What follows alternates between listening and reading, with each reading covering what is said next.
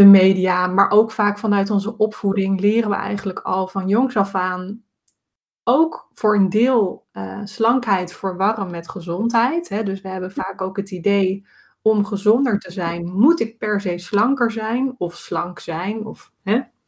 afhankelijk van hoe je lichaam er dan uitziet.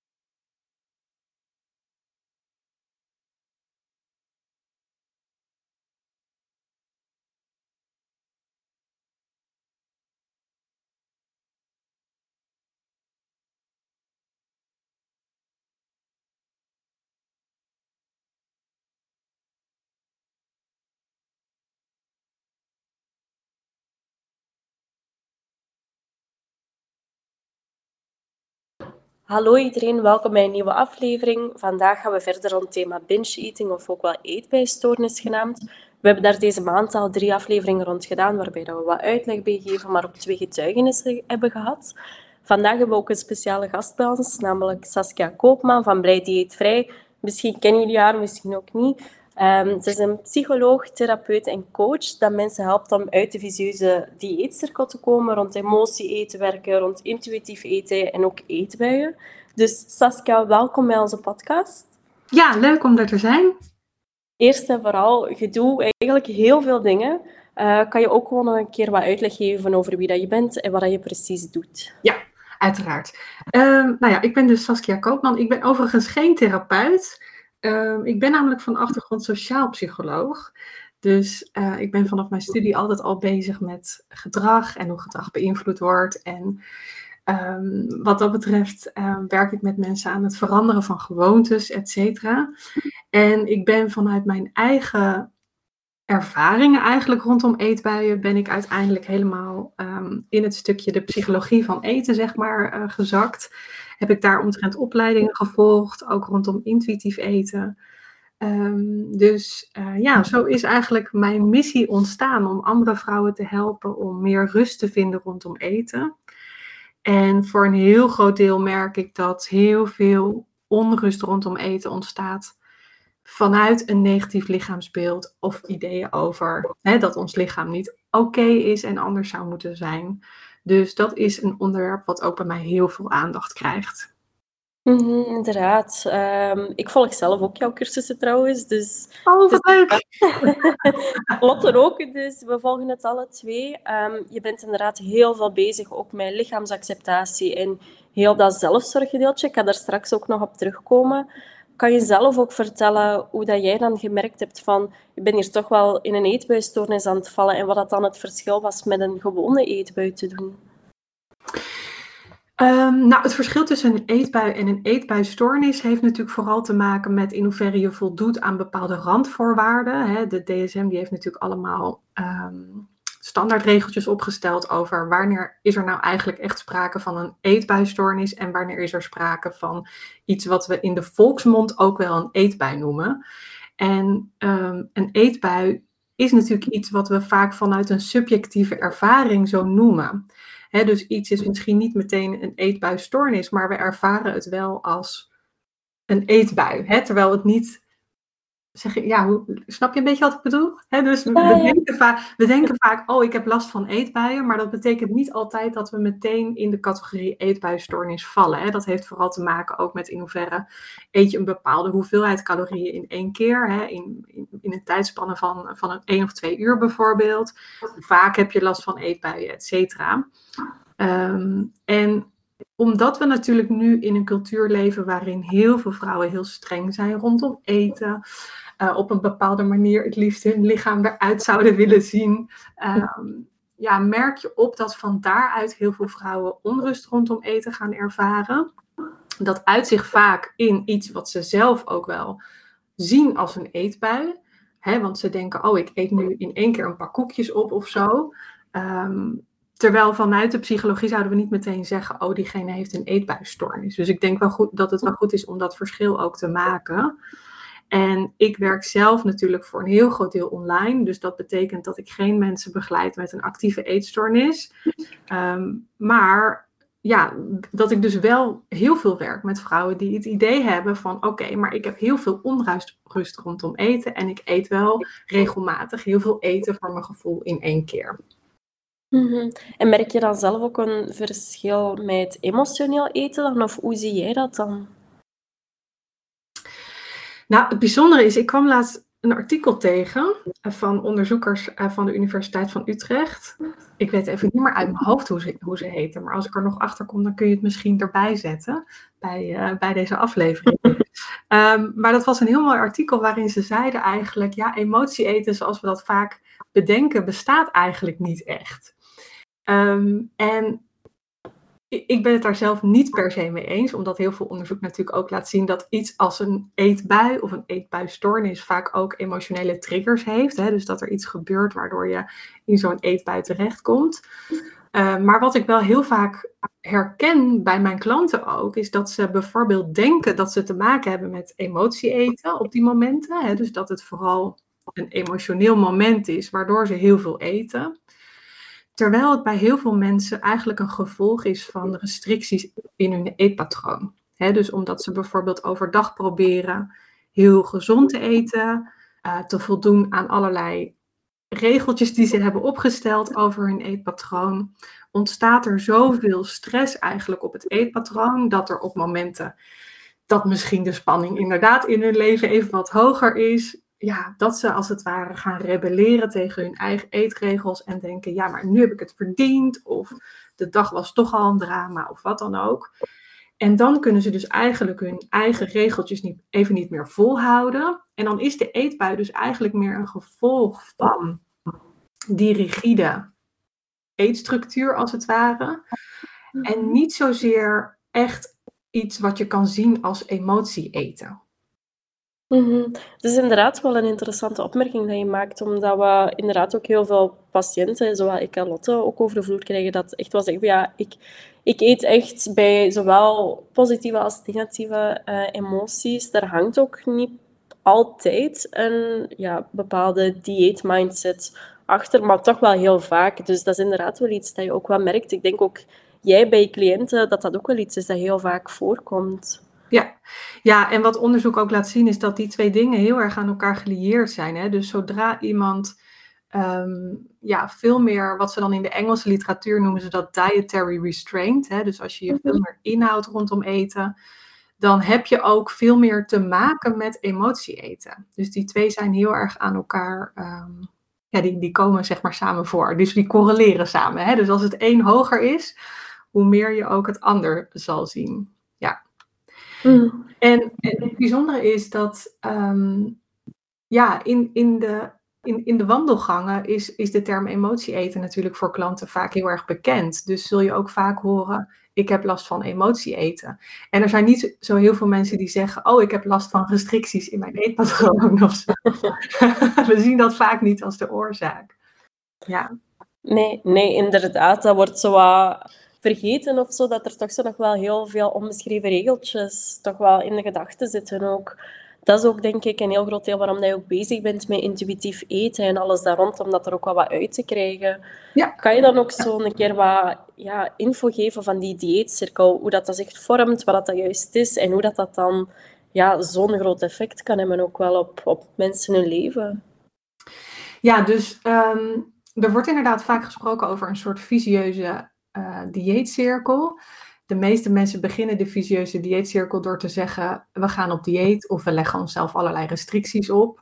Nou, van daaruit ontstaat er natuurlijk heel veel spanning op je eetpatroon. En dat is een spanning waartegen we op bepaalde momenten kunnen gaan rebelleren. Als we het dus heel zwaar hebben, bijvoorbeeld, hè, zoals ik net al zei. Dan is de boog als het ware zo strak gespannen dat het bijna onmogelijk is om die boog op bepaalde momenten zo gespannen te houden. En dan vliegt de pijl de andere kant op en dan schieten we in een eetbui. En vaak hebben we dan ook het idee, nu is de dag toch al verpest, dus dan kan dat er ook nog wel bij of dat er ook nog wel bij. Dus dan overeten we ons. En het lastige daaraan is dat we vaak daardoor heel veel schuld- en schaamtegevoelens ervaren. We hebben het idee, oh jee, wat heb ik nou gedaan? Dit had ik niet moeten doen. En van daaruit gaan we onszelf eigenlijk opnieuw ja, restricties opleggen. Dus zo komen we eigenlijk weer uit bij die start van de cirkel. En het bijzondere is, toen ik net begon in dit thema, dacht ik altijd: oké, dit, is, dit is het. Dus dit is het plaatje. Hè? Dus restricties werken averechts. We gaan er tegen rebelleren. Uh, we komen in eetbui terecht. En van daaruit leggen we onszelf opnieuw restricties op. Nou, inmiddels heb ik wel ontdekt dat er eigenlijk nog een hele belangrijke schakel tussen zit. En dat is eigenlijk de angst die we hebben om aan te komen. Of het verlangen wat we soms hebben om af te vallen dus als we een eetbui hebben gehad of we hebben een moment van overeten gehad, wat het voor heel veel vrouwen eigenlijk is. Het is niet altijd meteen een eetbuisstoornis, het kan ook gewoon een moment van overeten zijn.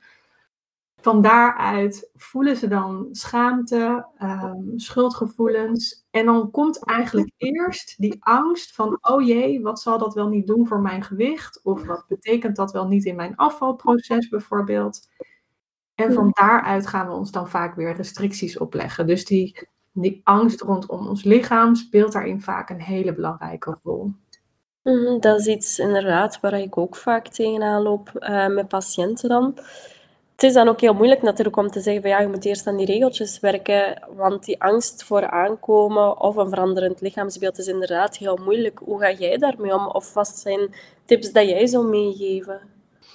Ik denk dat het omgaan met de angst voor gewichtstoename, ik denk dat dat echt voor de meeste klanten of voor de meeste mensen ook die hier zelf mee worstelen, dat dat echt een van de grootste obstakels is. Want dat bevat natuurlijk aan de ene kant dat je heel erg gaat inzien uh, wat er allemaal om je heen speelt, waardoor dat verlangen ontstaat. we leven natuurlijk in een cultuur die gewoon nog steeds heel erg um, slankheid ziet als het ideaalplaatje. En dat ideaal dat verandert natuurlijk wel een beetje ook zo door de, de door de jaren heen. Uh, maar eigenlijk is het nog steeds wel zo dat we slank zien als beter. Hè. Misschien is het nu in deze tijd wel oké, volgens de media, om iets dikkere billen te hebben. Want dat is dan nu de trend.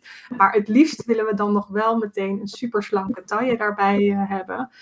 En um, en die, die ideaalplaatjes om ons heen, ja, dat is iets wat natuurlijk super veel invloed heeft op onze gedachtenpatronen en ook op onze verlangens rondom ons lichaam.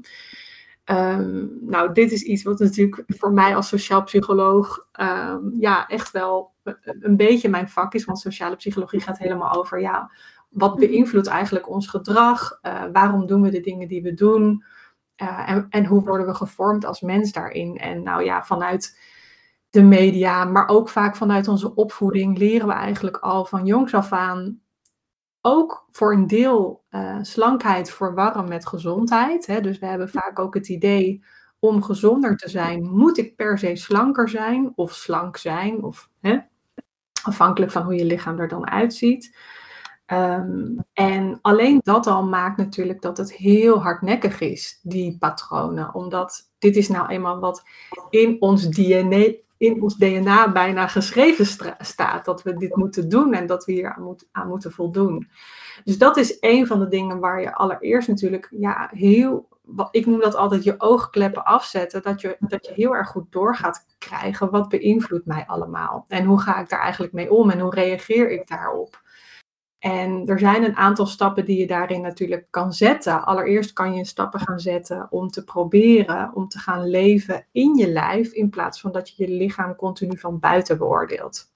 dus in plaats van dat je continu in de spiegel gaat, staan, staan, gaat kijken of op de weeg, weegschaal gaat staan om te kijken ben ik oké vandaag? Ehm, ja, ga je langzaam stappen zetten om die focus op je uiterlijk los te laten en te kijken hoe voel ik me nu? En ja, wat heb ik eigenlijk nodig om gewoon te floreren in het lichaam wat ik heb? Zonder dat ik mijn levensgeluk laat afhangen van hoe ik er van buiten zie uh, vandaag. Of morgen of gisteren. Of, want we vergelijken onszelf de hele tijd als een, als een soort plaatje met wat we ooit hadden gehad. Hè? Oeh, als tiener zag ik er beter uit dan nu. En uh, weet je wel.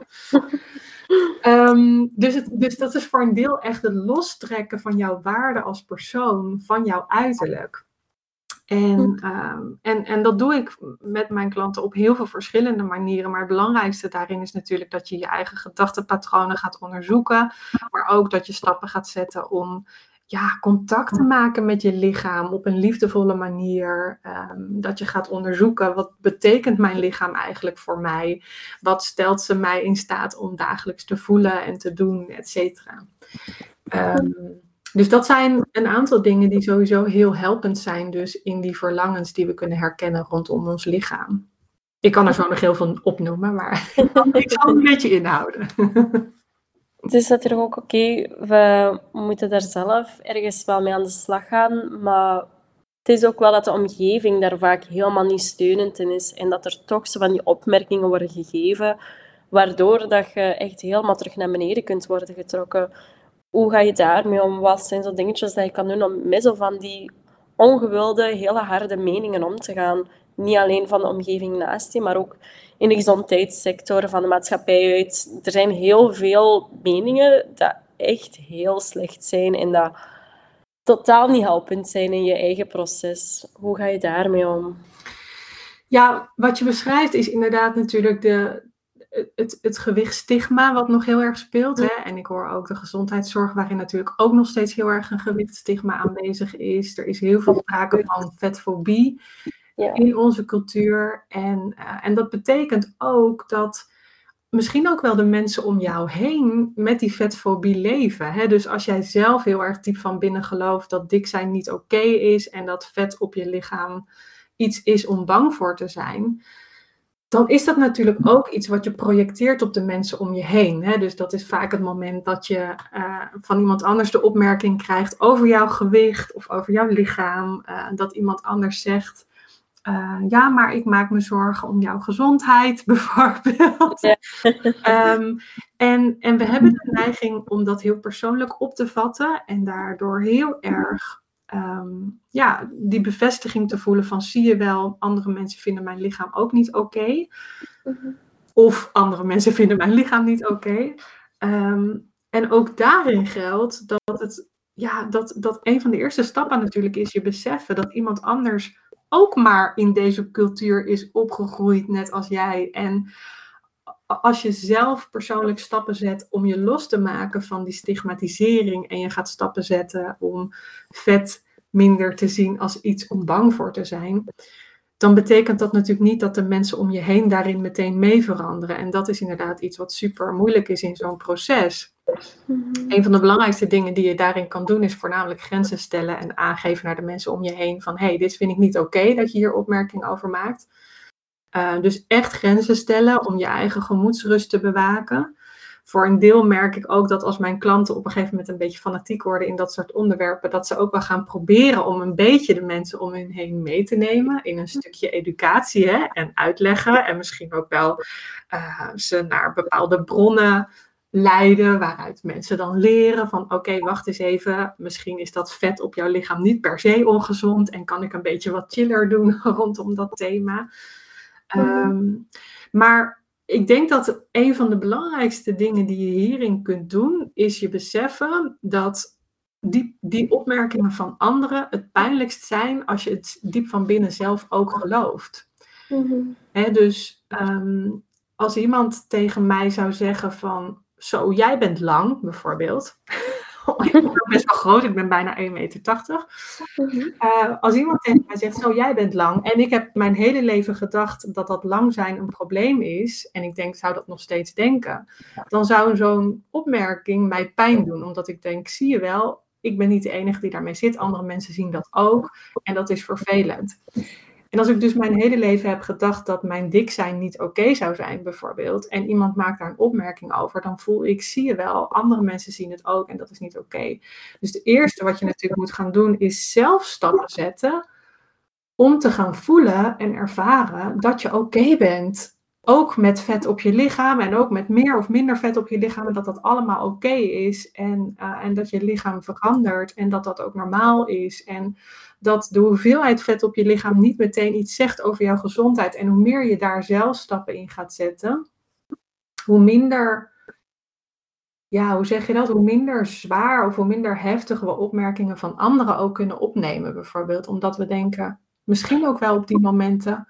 Oké, jij zit nog met je hoofd volledig in de dieetcultuur en in, en in die gedachtenpatronen. Goh, hé, hey, daar, daar zat ik een paar jaar geleden ook.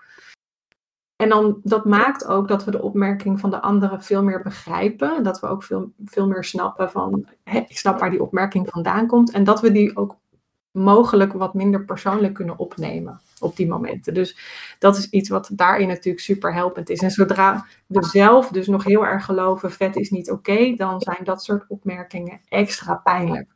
En dat betekent overigens niet dat die opmerkingen niet pijnlijk blijven en dat vetstigmatisering niet altijd verschrikkelijk is. Maar het verandert wel. Bijvoorbeeld, hè, wat je bijvoorbeeld ook vaak hoort, is dat, uh, dat er gezegd wordt: laten we nou de term dik zien als een neutrale beschrijving van ons lichaam.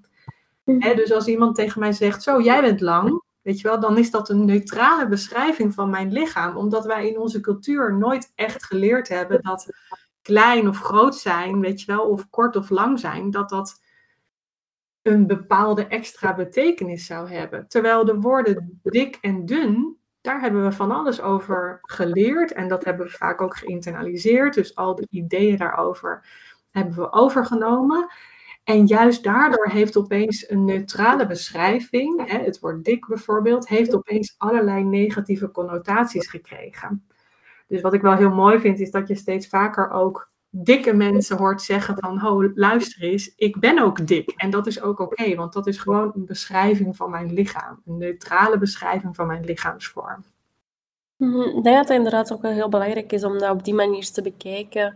Je hebt ook al een paar keer zo aangegeven, zo meer die mildheid voor jezelf en op een liefdevolle manier met jezelf omgaan. Hoe ga je dat doen? Of wat zijn oefeningetjes dat je meegeeft aan je cliënten om daar mee te beginnen? Want dat is voor heel velen onder ons is dat een heel gevoelig en heel moeilijk thema. Wat is zo'n eerste kleine stapje dat je daarin kan zetten? Wat, wat bedoel je dan misschien met zelfzorg? Met, ja, met het liefdevolle uh, manier met jezelf omgaan. Zo zelfliefde, zelfzorg, zo heel het, uh, het thema daar rond. Ja, ik denk dat um, ik denk dat zelfzorg iets is wat we vanuit, um, ja, hoe zeg je dat, een beetje vanuit de populaire media zien we dat natuurlijk als een warm bad nemen of een maskertje of wat dan ook. Um, maar echte zelfzorg is natuurlijk vooral, ja, bijvoorbeeld iets als grenzen stellen en aanvoelen wanneer, uh, wanneer je bepaalde dingen nodig hebt. Uh, en stappen zetten om vooral te luisteren naar jouw behoeftes. In plaats van te doen wat andere mensen van je verwachten, bijvoorbeeld. Dus als je mij al wat langer volgt, dan weet je ook dat ik bijvoorbeeld heel vaak schrijf over de prestatiecultuur. Mm we hebben natuurlijk ontzettend een prestatiecultuur waarin mensen knijterhard werken, uh, heel veel van zichzelf verwachten. En, en zelfzorg is voor mij ook ja, luisteren naar de signalen van je lichaam. Dus leren aanvoelen wanneer je je eigen grenzen voorbij gaat. Wanneer je bijvoorbeeld echt rust in moet bouwen, bijvoorbeeld. Ehm, ja, kleine oefeningen die ik daarin met mijn klanten doe, is echt um, bijvoorbeeld ze gaan uitnodigen om echt te voelen, bijvoorbeeld wat er in hun lichaam te voelen valt. Een bepaalde spanning bijvoorbeeld opmerken en daarop reageren. Um, maar ja, leuke oefeningen die ook ontzettend waardevol zijn in de relatie met je lichaam, zijn bijvoorbeeld jezelf liefdevol aanraken, wat mensen ook niet meer heel erg gewend zijn. Dus um, als je nou luistert naar deze podcast bijvoorbeeld, dat is misschien wel leuk om te doen, wat ik regelmatig met mijn klanten doe, is zeggen, oké, hou nou eens je hand omhoog en ga nou eens met de vingers van je ander, andere hand heel zachtjes over je handpalm strelen bijvoorbeeld. En um, vaak als we dat voor het eerst doen, dan, dan uh, je moet maar eens meedoen, Fien. ik ben wel benieuwd hoe je dat ervaart. Maar vaak als we dat voor het eerst doen, dan voelt het heel erg ongemakkelijk omdat we namelijk niet gewend zijn om ons lichaam op zo'n liefdevolle manier te benaderen. dus we zijn misschien wel gewend om gewoon even een cremmetje te pakken en even snel ons gezicht in te smeren of zo, weet je wel. Dus meer vanuit de praktische kant. In plaats van dat we bijvoorbeeld echt de tijd nemen om, ja, om te voelen en te ervaren wat ons lichaam ons voor fijne sensaties kan geven, bijvoorbeeld. Of misschien ook wel hoe we onszelf kunnen geruststellen als we te maken hebben met heftige emoties bijvoorbeeld. Dus ja, ik zet ook echt wel stappen met, met klanten om, om, om te gaan kijken hoe kun je nou jezelf en jouw lijf ook op een super liefdevolle manier benaderen. En door echt eens even de tijd te nemen om te voelen wat je kan voelen in je lichaam. Bijvoorbeeld, zoals je dus met zo'n oefeningetje, als je je hand heel zachtjes streelt of je wang bijvoorbeeld. En, ehm, en dan ook stappen zetten om te gaan onderzoeken, hè, hoe kan ik mezelf liefdevol bijstaan, zoals bijvoorbeeld mijn moeder dat vroeger deed. Hè, als je je vroeger onrustig voelde of ongemakkelijk voelde of je had te maken met heftige emoties, dan had je waarschijnlijk iemand, de meeste van ons gelukkig wel, soms natuurlijk niet, maar dan hadden we iemand waar we naartoe konden gaan om onze knuffel te geven en ons gerust te stellen.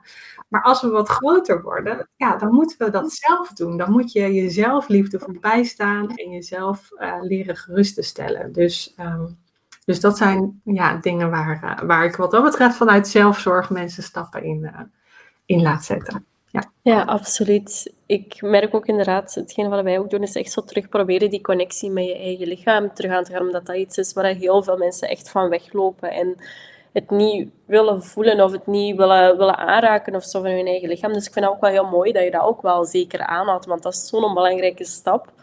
Zeker ook bijvoorbeeld het wegnemen van die weegschaal en zo, dat al die externe triggers ook wel wat wegvallen, waarom dat die controle daar zo weer wat ja, dat dat daardoor altijd wel uh, enorm hoog zit. Dus ik vind dat een heel leuke manier om het op die manier ook wel een keer te doen. En inderdaad, zo je wang een keer strelen en met je hand en zo. Dat zijn ja, zo die kleine dingen dat je ergens wel al weet van... Oké, ik ben hier uh, wel de connectie met mijn eigen lichaam een beetje verloren doorheen de jaren. Dus ik denk dat dat een supergoeie oefening is om mee te beginnen ook. Je hebt zelf ook een podcast um, en online cursussen en zo. In de podcast bespreek je ook heel veel dingen. Wat zijn zo dingen dat, dat vaak wel terugkomen of dat patiënten ook vragen of cliënten om, om erover te babbelen? Nou, ik krijg natuurlijk heel veel vragen over intuïtief eten, uh, omdat dat een van de tools is die ik graag gebruik ook um, om mensen te helpen om wat meer rust te vinden rondom eten en weer die connectie met hun lichaam te maken. Um, dus dat is een thema wat denk ik heel veel terugkomt bij mij. um, en, um, en voor de rest praat ik heel veel over emoties. ja, maar ook over thema's inderdaad als zelfzorg. omgaan met opmerkingen van anderen heb ik zelf ooit ook een uitgebreide podcast volgens mij over opgenomen. Mm ja, ik zit even te denken. Ik, het leuke is als je dan zo'n vraag krijgt en denk ja, wat doe ik eigenlijk elke dag? ja, het, het, gaat een beetje op en neer. En, en uh, toevallig zit ik nu dan in een periode waarin het allemaal wat meer gaat over emoties. En ook bouwen aan emotionele intelligentie. Als we het hebben over lichaamssignalen onderdrukken, dan denken we natuurlijk vanuit intuïtief eten vaak aan het leren kennen van onze honger en onze verzadiging. Uh, maar wat ik gaandeweg ook veel merk, is dat we het eigenlijk heel moeilijk vinden om überhaupt te voelen wat we nou eigenlijk voelen. Hè? Omdat we uh, vaak niet heel erg verbonden zijn met onze emoties. En we de neiging hebben om zich vaak toch op een bepaalde manier weg te stoppen. Uh, om door te werken en onszelf een beetje voorbij te lopen. Dus er zijn dan ook weer fases dat bijvoorbeeld de onderwerpen wat meer richting een bepaald thema gaan. Zoals dan nu dus heel erg emoties en stress en zo. Dus dat zijn een beetje de laatste afleveringen, denk ik, van, van de podcast op dit moment. Ja, ja absoluut. En heb je zelf ook ehm, een bepaald standpunt van wanneer dat je kan starten met intuïtief eten als je echt uit een eetbuisstoornis komt? Um, nou, sowieso, kijk, ik werk natuurlijk voornamelijk online. Uh, dus bij mij is het eigenlijk altijd zo dat ik zeg: uh, ga alsjeblieft eerst één op één begeleiding zoeken. En ook bij een eetbuisstoornis zou ik dat ja, zeker doen. Uh, want dan is vaak die één op één aandacht nodig en noodzakelijk.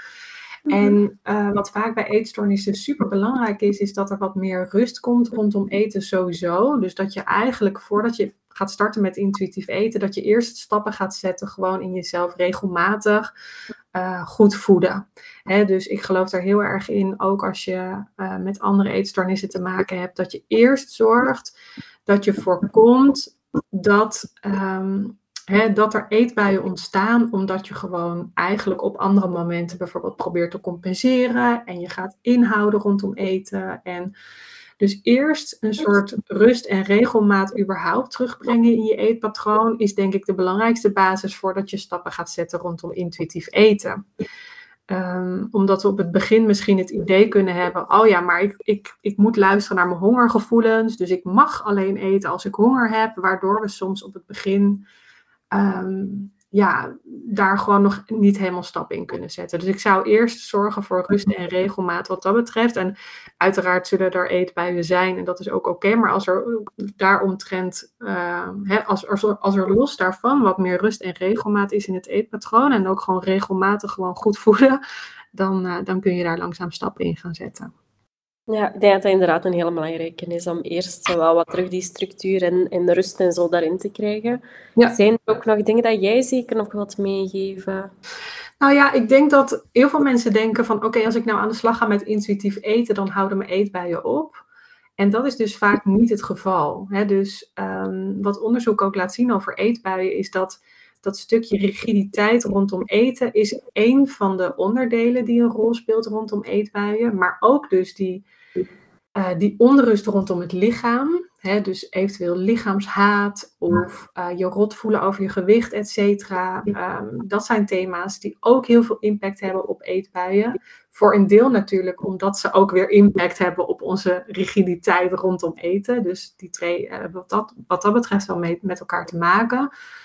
Maar iets wat daar helemaal los van staat, is natuurlijk ook een stukje emotieregulatie. soms is een eetbui iets wat ontstaat vanuit een heftige emotie waar we op dat moment niet mee kunnen omgaan. Um, en ook dat is iets wat je natuurlijk met intuïtief eten niet meteen oplost. Dus um, intuïtief eten is zeker een, een, schakel, denk ik, in het proces als je wilt omgaan met eetbuien. Maar zeker niet uh, de enige schakel, zeg maar. Nee, nee, inderdaad. En ik denk dat het ook een hele mooie is om uh, mee af te sluiten met gewoon ook de boodschap van eetbuien zijn echt veel meer dan gewoon een keer... Allee, dan de opmerking dat mensen vaak krijgen van ja, eet dan wat minder. Het is zoveel meer dat er rondhangt. En ik dat ook wel echt heel goed heb meegegeven. Dat is ook een hele belangrijke, zeker ook voor de omgeving en zodat er gewoon wat meer ja, algemene kennis over uh, gedeeld wordt, omdat dat gewoon wel superbelangrijk is. Ja, maar juist ook door minder te proberen te eten, ontstaan vaak juist eetbuien. Dus ik denk dat Absoluut. dat een van de belangrijkste dingen is, dat mensen dat snappen. Klopt. En daarom dat het ook heel belangrijk is natuurlijk om dat wel allemaal een keer te bespreken natuurlijk. Ja, precies. Waar kunnen ze jou vinden ook? Om, als iemand wat meer informatie ook wilt of, of benieuwd is naar wat je nog doet, waar kunnen mensen jou vinden?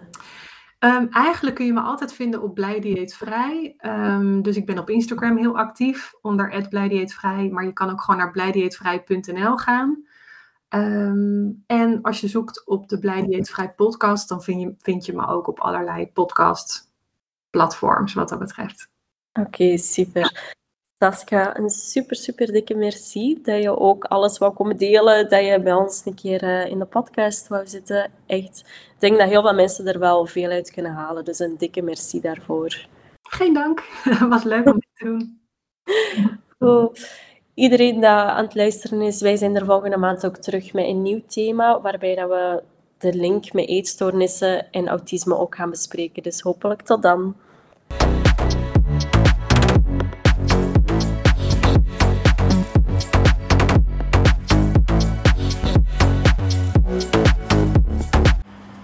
We weten dat dit natuurlijk geen makkelijk onderwerp is om over te praten, of dat het misschien eventueel gedachten of gevoelens naar boven heeft gebracht. En daarom willen we je echt eraan herinneren dat je ook ergens terecht kan. De mensen van AWEL staan eigenlijk altijd klaar om je verder te helpen. Het kan zijn een belletje of via de chat, maar je kan ook natuurlijk altijd bij ons terecht um, op de vrijdagavond als je vragen hebt of ergens mee zit. Dus je bent zeker niet alleen en vergeet dat ook niet.